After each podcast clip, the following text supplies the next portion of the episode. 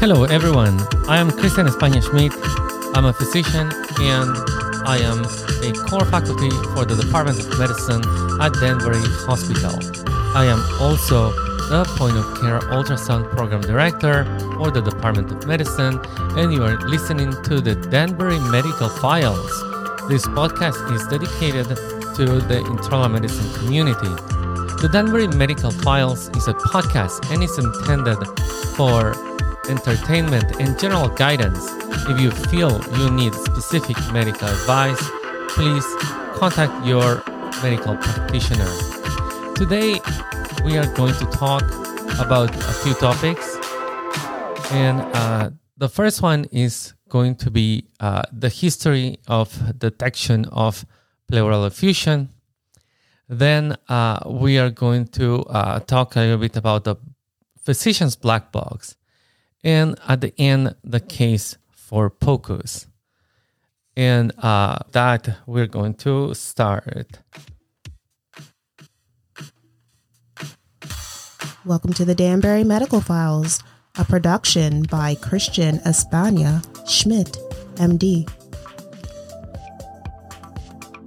So um, I want to uh, start out with a story. Um, this is about when I was doing residency the first time back home. There was a I had a co-resident. She was also part of my batch in the in in college, and um, she was just excellent. And she was able to hear and percute and always listen to the lungs of the patient and she will be always right saying who had a pleural effusion that needed to be drained and who didn't. So every time she go to the bedside, she will do all the maneuvers that need to be done, percute, auscultate, and uh, then she'll say, okay, this is the level around here. Uh, let's send this patient to the X-ray room, and when the patient is back, we're going to uh, proceed for trying to get the fluid out. And I, I would say that she was right most of the time. And and that created certain rivalry, although not open rivalry. And I was trying to do what she was doing, and I was not able to. I will miss the pleural effusion, I would say 50% of the time, or maybe more. And uh, I will just figure out, okay, this is a pleural effusion. And, and a large pleural effusion, I'm not talking about small pleural effusion a large pleural effusion after I had the X-ray. So I, I was always impressed by that uh, amazing uh, way of figuring out that a patient had a pleural effusion. Um, for that, you need to understand that we used to have patients uh, back home. Our patients were not that elderly, and uh, we were able to have patients who will sit for us and will do all the uh, breathe for us, will do maneuvers for us, and uh, that uh, that will that is the way that we're going to figure out if the patient had or not a pleural effusion, and it, it was very advantageous, and we had more time. Lately, as everyone knows, going to a patient room and spending more than 15 uh, minutes with the patient sadly is it, it's a luxury that not all the time is possible. So let's let's start let's start thinking or, or talking about how pleural effusions, how we know to um, diagnose pleural effusions. So the first one is a term that is called succussion. Succussion. Hope I'm saying it well. Succussion. And uh, this is a term that has more than uh, 2,000 years. And uh, basically, where uh, Galeno used to do, or Hippocrates, I'm sorry, uh, used to uh, do that uh, after the patient passed. After the patient passed, they will shake uh, the patient and then they will hear with their bare ears the cavity, the chest cavity, and they will predict if there was a significant amount of succussion or fluid going up that will be probably less pus, pus and uh, if there was less succussion, the pleural effusion will be more organized and uh, with pus. So that is the first thing that that I have that someone was trying to figure out if there was any type of pleural fluid. And uh, this this goes all the way to Hippocrates. I was trying to figure out who um, actually pal- started palpating the chest and uh, trying to, fee- to to see both the excursion of both chest uh, walls. And usually, when you have when someone a patient has a pleural effusion, the excursion of the wall that is affected by the pleural effusion will be less than the excursion of the wall that is not affected when you have a patient who can sit and you can actually put your uh, hands around the chest of the patient and see them expand and contract while they are breathing. I was not able to see where uh, who described that one, but it's something that we use and I still teach uh, in in the words when when possible. So then the next jump, the next jump is um, Leopold Auerbruggen. In 1761, this Austrian uh, physician came up with what we call percussion. It uh, his his article or his his book is 93 pages and it's called Inventum Novum for short. It's very large in in in uh, Latin, but I will not go through. But it's for short Inventum Novum. So Joseph uh, Leopold Auerbruggen was a musician, and his father used to help in a hotel, and they they will send him to hear or to measure with the people who who was in the hotel to measure uh, the levels of the barrels of wine and they will do it by percussion. So this is how they will do it. They will put the, their bare ear on the barrel and then they will percute the barrel until the sound changed when the sound became more tympanic then they will know that that was the level of wine that that specific barrel had. Our Auerbruggen was a musician. He was an accomplished musician and later on dedicated his life to medicine. And again, in 1761, finally, he, 10 years after uh, being medicine, he figured out that what he learned uh, at the winery was actually useful to diagnose pleural effusions. However, that's interesting because uh, this was published in 1761, and then we have actually more literature coming all the way to Latin after uh, uh Auerbruggen was gone, and in the 1800s.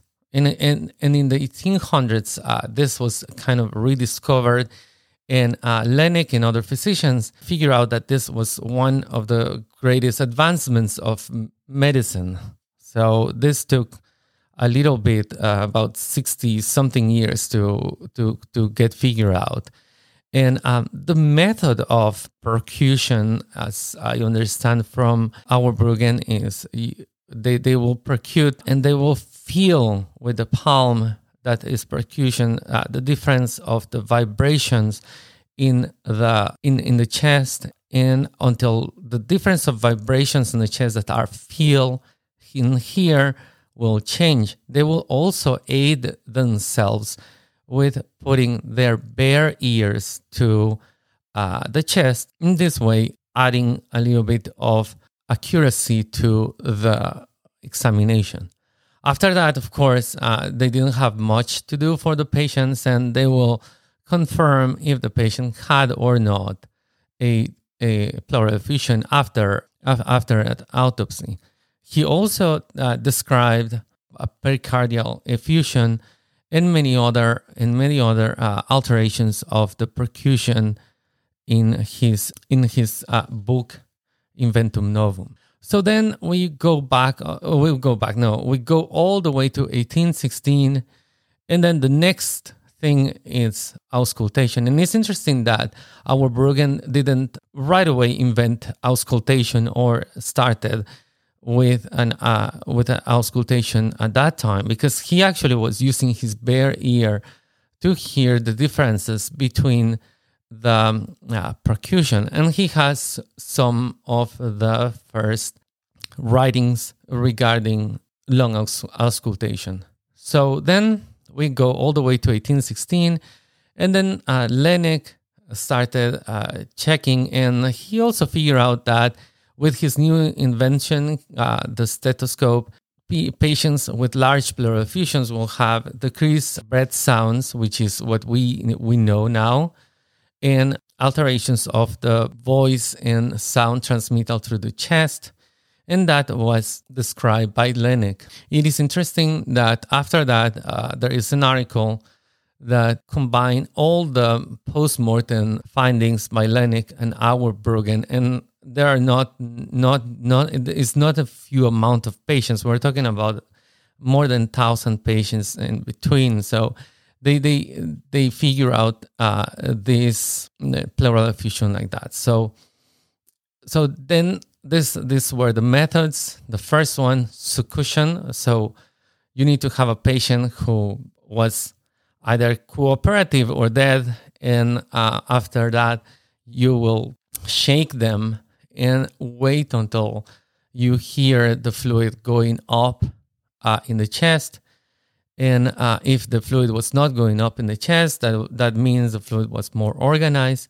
And if the fluid was going up uh, in the chest, it was less organized. So that was succussion. Then we have um, the asymmetry of the uh, chest excursion, which I was not able to find who described it. And uh, then we have percussion, which is more than what we do. Again, percussion is described as a method that feels, hears, and uh, basically feels and hear and the and, and also auscultate at the same time. And then we have uh, auscultation. Then it came uh, the chest X-ray. The chest X-ray was a great uh, improvement, and now we could see in a posterior anterior chest x-ray easily 200 milliliters of fluid. So this is very important. Uh, the chest x-ray that we take in the ER, or at least is the standard now when we, we admit a patient or see a patient, is a sitting anteroposterior x-ray.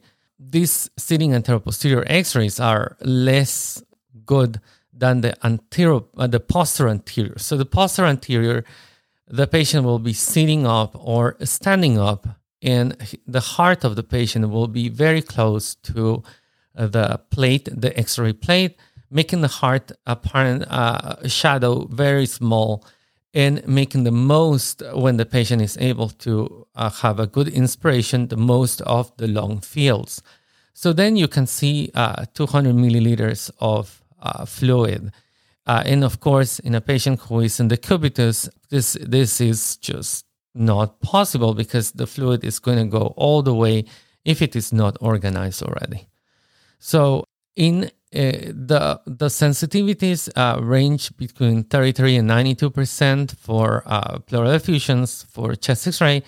Now, um, it is very important that we uh, that anteroposterior and decubitus they, they have even worse results. And then we we could see actually 100 cc's but we need to have a patient in decubitus lateralis or lateral decubitus and we will place the patient in lateral decubitus. We'll let the patient in lateral decubitus in the uh, x-ray table for uh, for a while and then we'll go and take our x-ray and this is how we're to figure it out. So this is uh, what we have. So suddenly in the 80s Lichtenstein in france he, he was already probably frustrated with the numbers that i just told you started doing point of care ultrasound. And in his seminal paper Lichtenstein uh,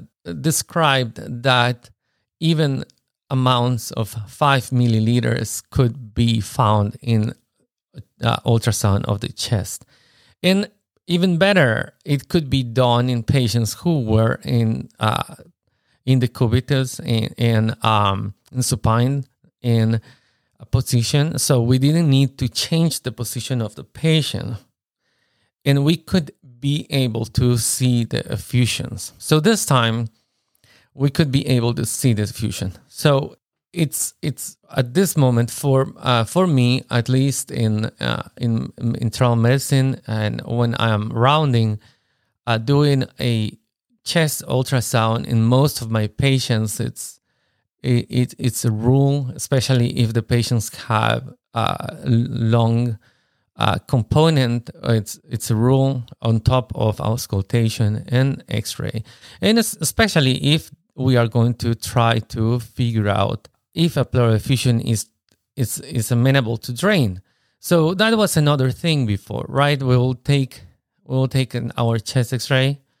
Uh, we'll see the level, but we don't know what is going on in the effusion. And with point of care ultrasound, we can figure out what's the uh, echogenicity of that fluid. If that fluid is it's, it's enough, we can see how much we can put our needle in where it's long, uh, minimizing any type of accident and maximizing our chances of uh, obtaining the fluid and figuring out if it is transudate, exudate.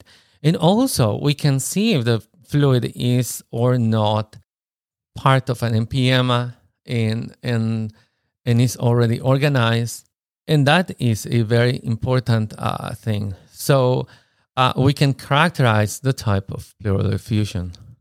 So um, after that, uh, so isn't so after that, just to conclude, we can um, after after my my early years as a as a physician and always trying to figure out where was the pleural effusion that I never figured out, or I figured out in a very small amount of, of, of times.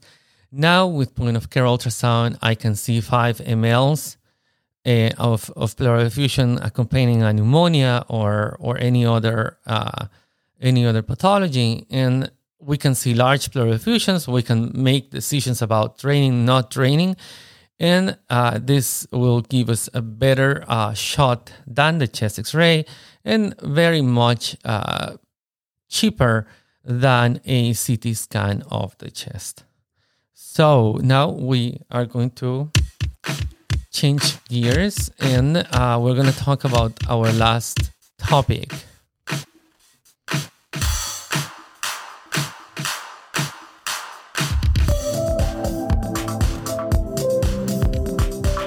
The Dr. Black Box.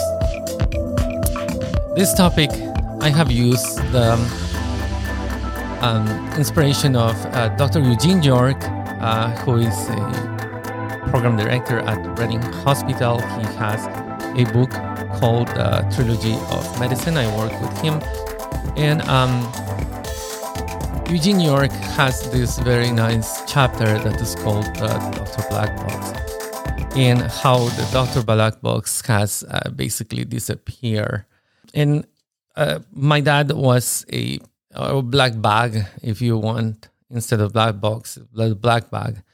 And um, my dad was a physician and he had a black, black bag. So if you are not uh, old enough or you never saw a black bag, the black bags usually had the stethoscope, a sphygmomanometer, uh, they will have tongue depressors, they will have lights, they will have an ophthalmoscope, stethoscope, some surgical equipment, uh, gauze, we'll have alcohol and a few injections that the doctor will uh, uh.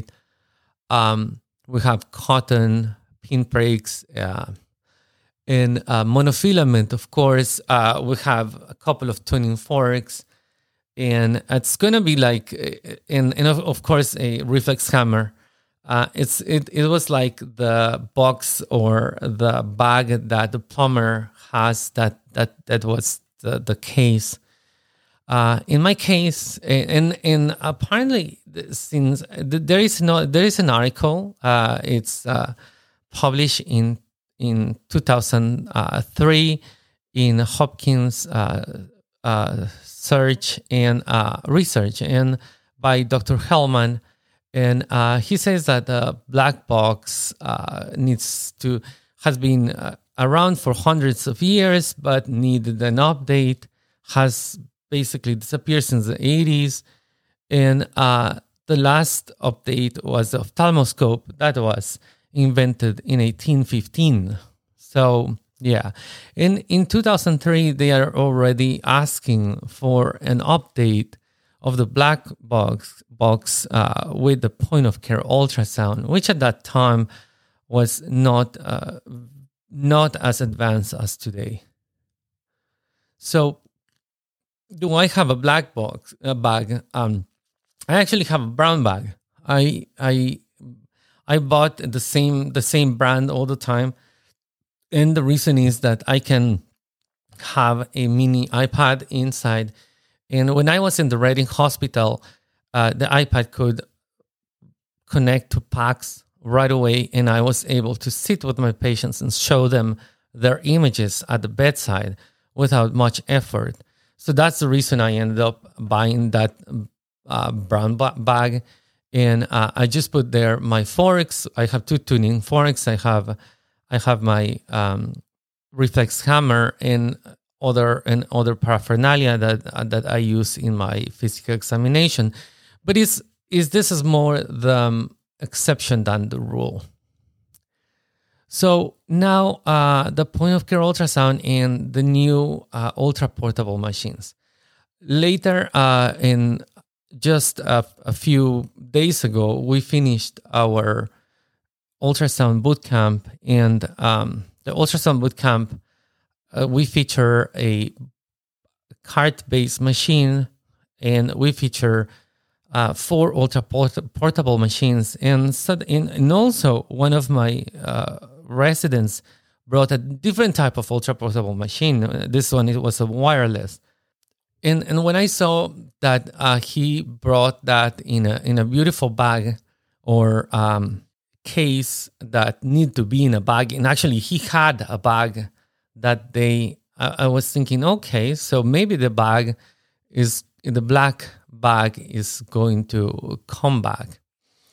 Eugene York uh, uh, talks about that the people who use the the black bag um, when retired, they they used to have uh, they they used to do a lot of uh, visits at, at the uh, at home, uh, home visits, and of course this this is very difficult now because we don't have technology. We rely on CAT scans. We rely on X-rays, labs, etc. But with the advent of technology and miniaturization, and maybe the point of care ultrasound, at some point we will be able to do that. And most of the physicians, including my dad, used to say that he had uh, a lot of friends and and and not not really just patients. He had a lot of friends. Uh, it was not rare for me to go with him to the house of the patient, play with the play with the kids that that were the the kids of of, of the patients and um and and go back into his car and go back to and go to the next patient. So that was not something that was unheard of. And it was not unheard uh, of here uh, in in America either. It was more the rule than the exception. Um, is it possible that miniaturization and point of care ultrasound can bring us together with the patient and create again this type of uh, relationship where we have uh, friends and patients or patients and friends and not just a transaction and uh, 15 minutes in in in in the room? So technology can help imagine you have the, your medical record in your in an iPad or a tablet. Uh, I'm just saying iPad because this is what I have. And you have your medical record in a tablet. You put all the findings in the medical record that is optimized for for house uh, visits, and that that that tablet will be also the one that you will use with your point of care ultrasound and and maybe some other uh, clinical tests that you can do at the at the bedside. In this case, the house of the patient have the results in two minutes, and and prescribe the medications right there, and go back to the era that we have friends and not just patients. Well, I don't know. Is this, is is that better or is it foolish uh, th- thought of what I saw with my dad in what when I read Dr. York book? I, I don't know, but it's possible that this could happen. So this was uh, the Danbury Medical Files. Thank you for being with us. Please like us and hear us in any of your uh, podcast apps, any podcast apps. And um, if you are able, leave a review. Follow us in Twitter. The Danbury Medical Files is in Twitter. Follow us and leave a review. Thank you very much.